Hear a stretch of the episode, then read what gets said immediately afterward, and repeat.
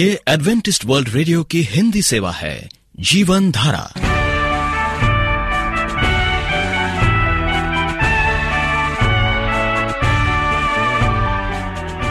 कार्यक्रम जीवन धारा सुनने वालों को प्यार भरा नमस्कार। एडवेंटिस्ट वर्ल्ड रेडियो की हिंदी सेवा की ओर से हम आपका स्वागत करते हैं। आइए आपको इस तीस मिनट में प्रसारित होने वाले कार्यक्रमों की जानकारी दे दें। आज बच्चे कहानी सुनेंगे, कहानी के बाद एक गीत और फिर कार्यक्रम के अंत में पवित्र शास्त्र यानी बाइबल से परमेश्वर का वचन होगा। तो श्रोताओं, आइए बच्चों की कहानी सुनने से पहले इस गीत को सुनते हैं।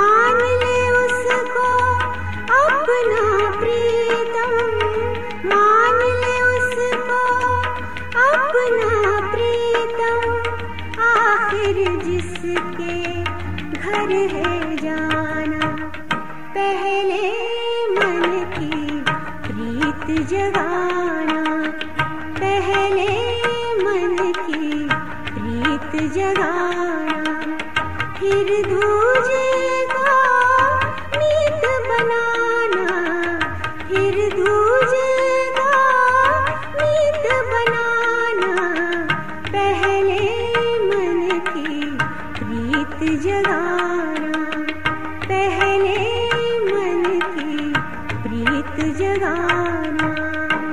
बच्चों, आप सबों को आशांति का प्यार भरा नमस्कार। बच्चों, आज की हमारी कहानी पानी से संबंधित है। फिर एक बार हम अपनी बाइबल से पानी के विषय में जानेंगे। एक बार प्रभु यीशु ने एक स्त्री को, जो याकूब के कुएं से जल भर रही थी, कहा था, जो कोई यह जल पिएगा वह प्यासा होगा, परंतु जो कोई उस जल में से पिएगा जो मैं उसे दूंगा वह फिर अनंत काल तक प्यासा न होगा। पानी जीवन के लिए एक सबसे आवश्यक वस्तु है, इसीलिए परमेश्वर ने हमारी इस सृष्टि के लिए एक बड़ी अद्भुत जल प्रणाली की व्यवस्था की। बड़े बड़े सागर, महासागरों का उसने निर्माण किया। सूर्य को बनाया जो जल को तपाकर भाप बनाता है। फिर भाप के बादल बनते हैं जिनसे वर्षा होती है। फिर यही क्रम निरंतर चलता रहता है। पानी बहकर नदियों के द्वारा फिर समुद्रों में पहुंच जाता है। बच्चों, जरा सोचो, यदि पानी नहीं होता तो क्या हमारा जीवन संभव हो सकता? प्रकृति की हरियाली, हमारा भोजन, हमारी आवश्यकताएं क्या संभव हो सकती? इसीलिए हमें परमेश्वर को पानी के महान वरदान के लिए बहुत धन्यवाद देना चाहिए। इसे बर्बाद बिल्कुल नहीं करना चाहिए। कितने आश्चर्य की बात है। सबोपदेशक पहला अध्याय सातवां पद पढ़ो और सोचो, सब नदियां समुद्र में जा मिलती हैं, फिर भी समुद्र भर नहीं जाता। जिस स्थान से नदियां निकलती हैं उधर ही को फिर चली जाती हैं। है ना परमेश्वर की अद्भुत व्यवस्था। बच्चों, जरा सोचो, यदि अमेरिका में मिसिसिपी या वेल लॉरेंस या हटसन नदियां नहीं होती, हमारे देश में यदि गंगा या ब्रह्मपुत्र नहीं होती, दक्षिण अमेरिका में अमेजन नदी नहीं होती, यूरोप में राइन नदी नहीं होती, चीनी में यांग्त्ज़ी नदी नहीं होती, तो इन देशों का क्या होता? नदियां किसी भी देश के लिए वैसे ही महत्वपूर्ण है जैसे शरीर के लिए रक्त। नदियों के पानी से ही देश का भविष्य बनता है। बड़े बड़े उद्योग धंधे चलते हैं। देखा परमेश्वर के इस वरदान का महत्व। परमेश्वर ने उस नदी की जो शांति से चरागाहों के बीच बहती है, यशाय के अड़तालीसवें अध्याय के अठारहवें पद में एक उपमा का उदाहरण दिया है। भला होता कि तूने मेरी आज्ञाओं को ध्यान से सुना होता, तब तेरी शांति नदी के समान और तेरा धर्म समुद्र की लहरों के समान होता। हाँ बच्चों, परमेश्वर की आज्ञाओं का पालन न करने से कितनी अशांति होती है, तुम जानते हो। बच्चों, नदियों से हमें संदेश की शिक्षा मिलती है। जिस तरह छोटी छोटी नदियाँ बड़ी नदियों में जा मिलती हैं और लोगों की सेवा करती हैं, उसी तरह मसीह लोगों को आपस में मिलकर एक प्रचार का काम करना चाहिए। अपनी अपनी प्रतिभाओं और योग्यताओं से मानव कल्याण का काम करना चाहिए। कई महासागर तो इतने गहरे होते हैं कि उनकी गहराई का अंदाज भी हम नहीं लगा सकते। ये जानकर हम परमेश्वर की शक्ति के सामने अवाक रह जाते हैं। हजारों साल पहले अय्यूब ने भी ऐसा ही आश्चर्य किया था। अय्यूब की पुस्तक अड़तीसवां अध्याय पांचवा पद कहता है, उसकी नाप किसने ठहराई? क्या तू जानता है उस पर किसने सूत खींचा? परमेश्वर की शक्ति सचमुच महान है। भजन संहिता तिरानवे अध्याय पद चार में लिखा है, महासागर के शब्द से और समुद्र की महातरंगों से विराजमान यहोवा अधिक महान है। प्रभु यीशु ने गलील की झील को डांट कर शांत किया जिसमें बड़ी बड़ी लहरें उठ रही थी, और उसके चेले घबरा गए थे। चेले आश्चर्य करते हुए कहने लगे, ये कैसा मनुष्य है जिसकी आज्ञा तूफान और समुद्र भी मानते हैं? समुद्र की लहरों को कभी समुद्र के किनारे खड़े होकर देखो, वे क्यों एक सीमा तक ही आती हैं फिर लौट जाती हैं? अय्यूब इसका उत्तर देता है। अय्यूब अड़तीसवां अध्याय ग्यारहवां पद, यहीं तक आ और आगे न बढ़ और तेरी उमड़ने वाली लहरें यहीं थम जाएं। यशाय ने अपनी पुस्तक के सत्तानवे अध्याय बीस पद में दुष्ट लोगों की प्रवृत्ति का सुंदर उदाहरण दिया है। दुष्ट तो लहराते हुए समुद्र के समान है जो स्थिर नहीं रह सकता और उसका जल, मैल और नीत उछालता है।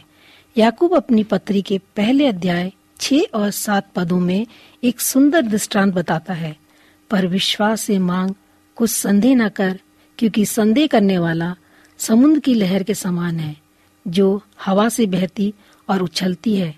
ऐसा मनुष्य यह न समझे कि मुझे प्रभु से कुछ मिलेगा। तुम लोग कैंप के लिए अवश्य जाते होगे। तुमने देखा होगा कि कैंप की जगह का चुनाव करने से पूर्व सबसे पहले पानी की व्यवस्था देखी जाती है, क्योंकि पानी की मनुष्य की आवश्यकताओं के लिए बहुत आवश्यकता होती है। क्या तुम एक दिन भी बिना पानी के रह सकते हो? यशाय इकतालीसवां अध्याय सत्रह अठारह पदों को पढ़ो। जब दीन और दरिद्र लोग जल ढूंढने पर भी ना पाएं और उनका तालू प्यास के कारण सूख जाए, मैं यहोवा उनकी विनती सुनूंगा, मैं उन्हें नहीं छोड़ूंगा, मैं उनके लिए टीलों से नदियां बहाऊंगा। परमेश्वर यहाँ आत्मिक प्यास और जल की बात कर रहा था। पानी का सबसे महत्वपूर्ण उपयोग है स्वच्छता और पवित्रता के लिए। बिना स्वच्छता के स्वास्थ्य की हम तो कल्पना भी नहीं कर सकते। यहूदी लोग अपने शरीर और घरों की स्वच्छता पर बहुत ध्यान देते थे। यात्रा के बाद तरोताजगी के लिए स्नान करना उनका नियम था। जब इब्राहिम के तंबू में स्वर्गीय मेहमान आए तो उसने उन्हें एक साधारण राहगीर समझा और कहा, थोड़ा जल लेकर आता हूँ, कृपया अपने पैर धो लीजिए। शारीरिक स्वच्छता और स्वास्थ्य के लिए जिस तरह पानी आवश्यक है, उसी प्रकार आत्मिक पवित्रता के लिए आत्मिक जल की आवश्यकता है। भजन संहिता सत्तावन अध्याय सातवां पद देखो। जूफा से मुझे शुद्ध कर दो, मैं पवित्र हो जाऊंगा। मुझे धो और मैं हिम से भी अधिक श्वेत बनूंगा। सचमुच में बच्चों, तुमने अब समझ लिया होगा कि पानी जितना शारीरिक आवश्यकताओं के लिए बहुत जरूरी है, उसी प्रकार आपकी शुद्धता और पवित्रता के लिए प्रभु का लहू तो हमारे सभी पापों को धोकर बर्फ के समान सफेद कर देता है। इसीलिए मन और शरीर को सदा साफ रखा करो। आप एडवेंटिस्ट वर्ल्ड रेडियो का जीवन धारा कार्यक्रम सुन रहे हैं। यदि आप यीशु के जीवन और उनकी शिक्षाओं या फिर स्वास्थ्य विषय पर पत्राचार द्वारा अध्ययन करना चाहते हो तो हमें इस पते पर लिखें: वॉइस ऑफ प्रोफेसी, ग्यारह हेली रोड, नई दिल्ली एक एक शून्य शून्य शून्य एक, इंडिया। श्रोताओं, इससे पहले कि हम परमेश्वर का वचन सुने, आइए ये गीत सुनते हैं। सारे सृष्टि के मालिक तुम ही हो, सारे सृष्टि के रक्षक तुम ही हो, करते हैं तुझको सादर प्रणाम, गाते हैं तेरे ही गुणगान।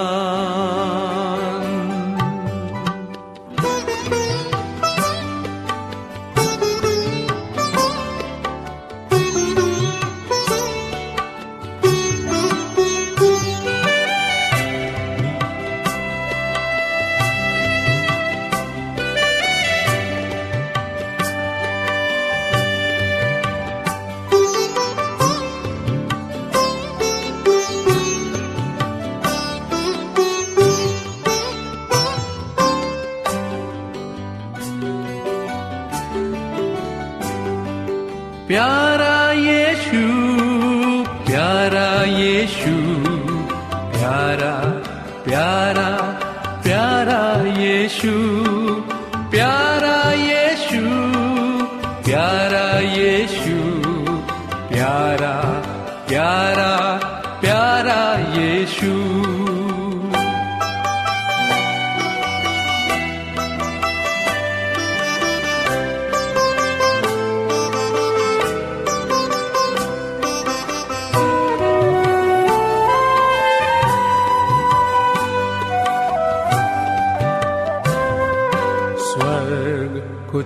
होकर के दुनिया में आया, दुख और तकलीफों को सबके उठाया।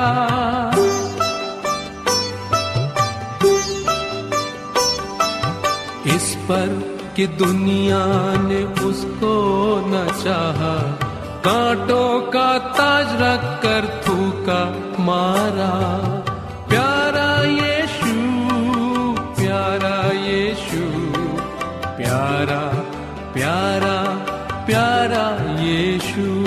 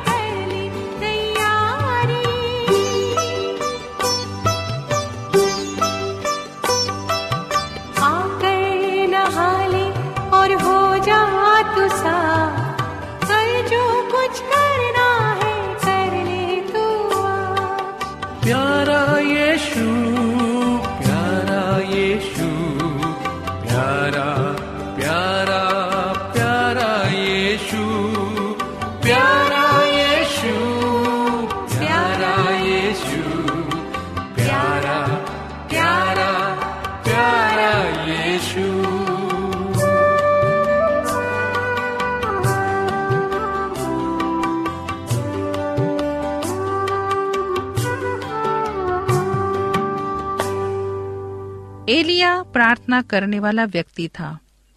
क्या आप एलिया की तरह प्रार्थना करना चाहते हैं? आइए परमेश्वर का संदेश सुनते हैं पास्टर मॉरिस माधो से। प्रिय रेडियो मित्रों, प्रभु यीशु मसीह के मधुर नाम में आपको भाई मॉरिस माधो का नमस्कार। प्रिय रेडियो मित्रों, कई विचित्र समय में प्रार्थना सिर्फ क्षण भर के लिए जयवंत होती है। मरियम की कुष्ठ रोग से चंगाई के लिए मूसा द्वारा दी गई प्रार्थना अत्यधिक संक्षिप्त थी, हे ईश्वर कृपा कर उसे चंगा कर दे।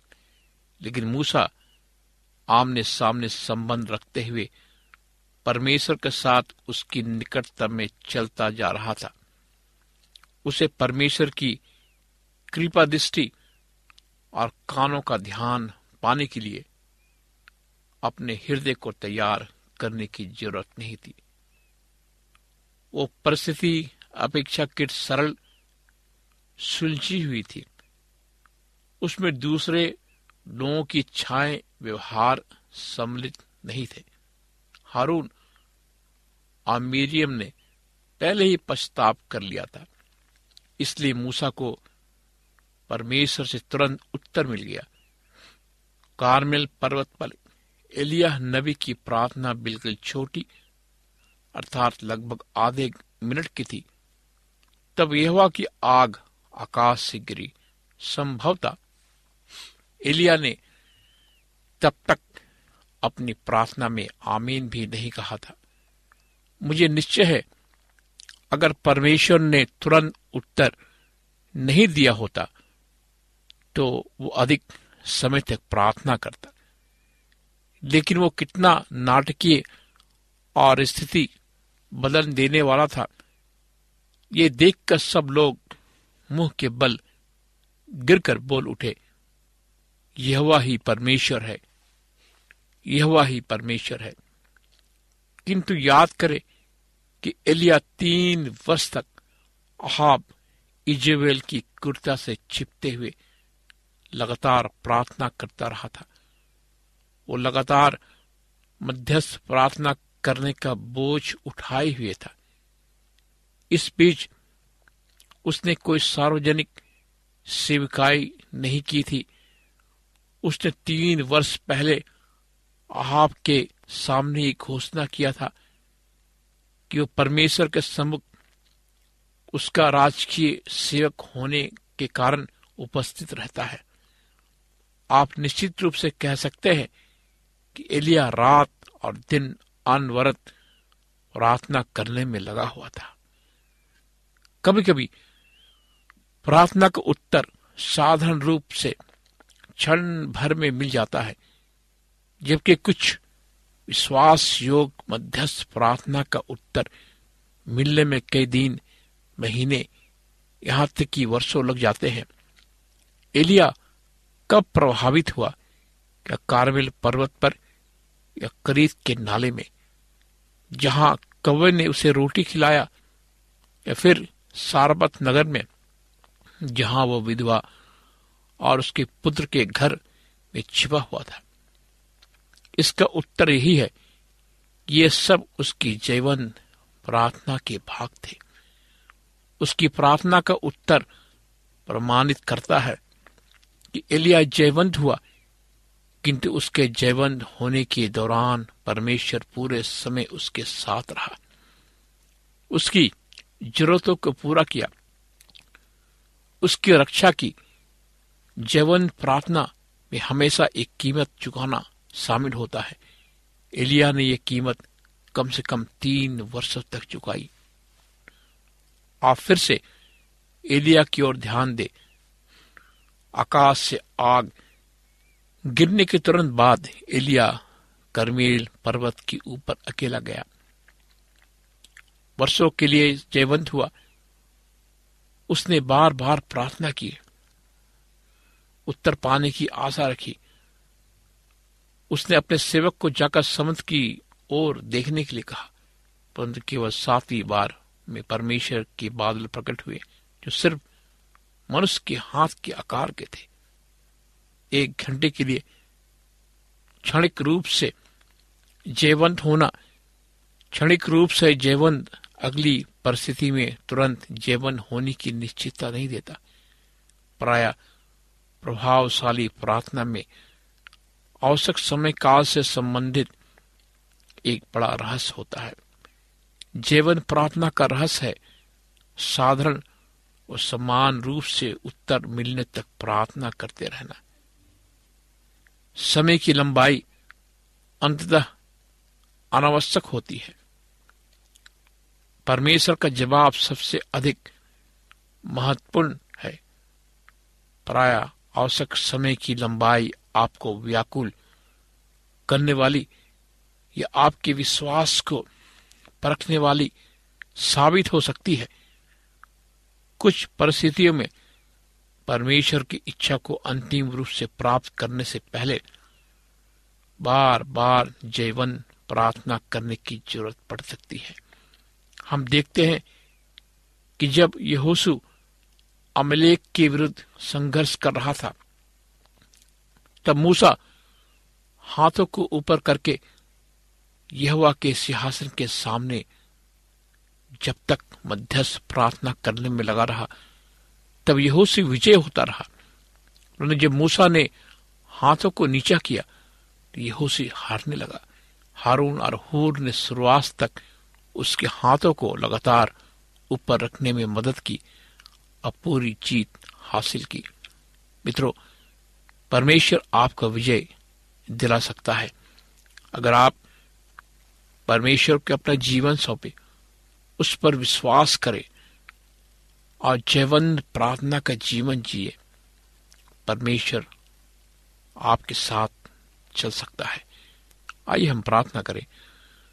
महान जीवित दयालु पिता परमेश्वर, हम प्रार्थना करते प्रभु अपने सुनने वाले हर एक श्रोताओं के लिए जो आज इस कार्यक्रम को सुन रहे हैं, तू उनके साथ हो, तू उन्हें प्रार्थना के जीवन दे, तू उन्हें स्पर्श कर। उनके जीवन को तू बदल सकता है। उनके जीवन की हर एक जरूरतों को पूरा कर, उनके जीवन की रक्षा कर। इस प्रार्थना को प्रभु यीशु मसीह के नाम से मांगते हैं, आमीन। मित्रों, हमारे पास मुफ्त की पुस्तिकाएं प्राप्त करने के लिए आप हमें अवश्य लिखें। आप हमें इस नंबर पर भी संपर्क कर सकते हैं। हमारा नंबर है नौ छः आठ नौ दो तीन एक सात शून्य दो नौ छः आठ नौ दो तीन एक सात शून्य दो। हमारा ईमेल एड्रेस है Morris M O double R I S A W R at Gmail dot com Morris A W R at Gmail dot com. हमें आपके पत्रों का इंतजार है। परमेश्वर आपको आशीष दे।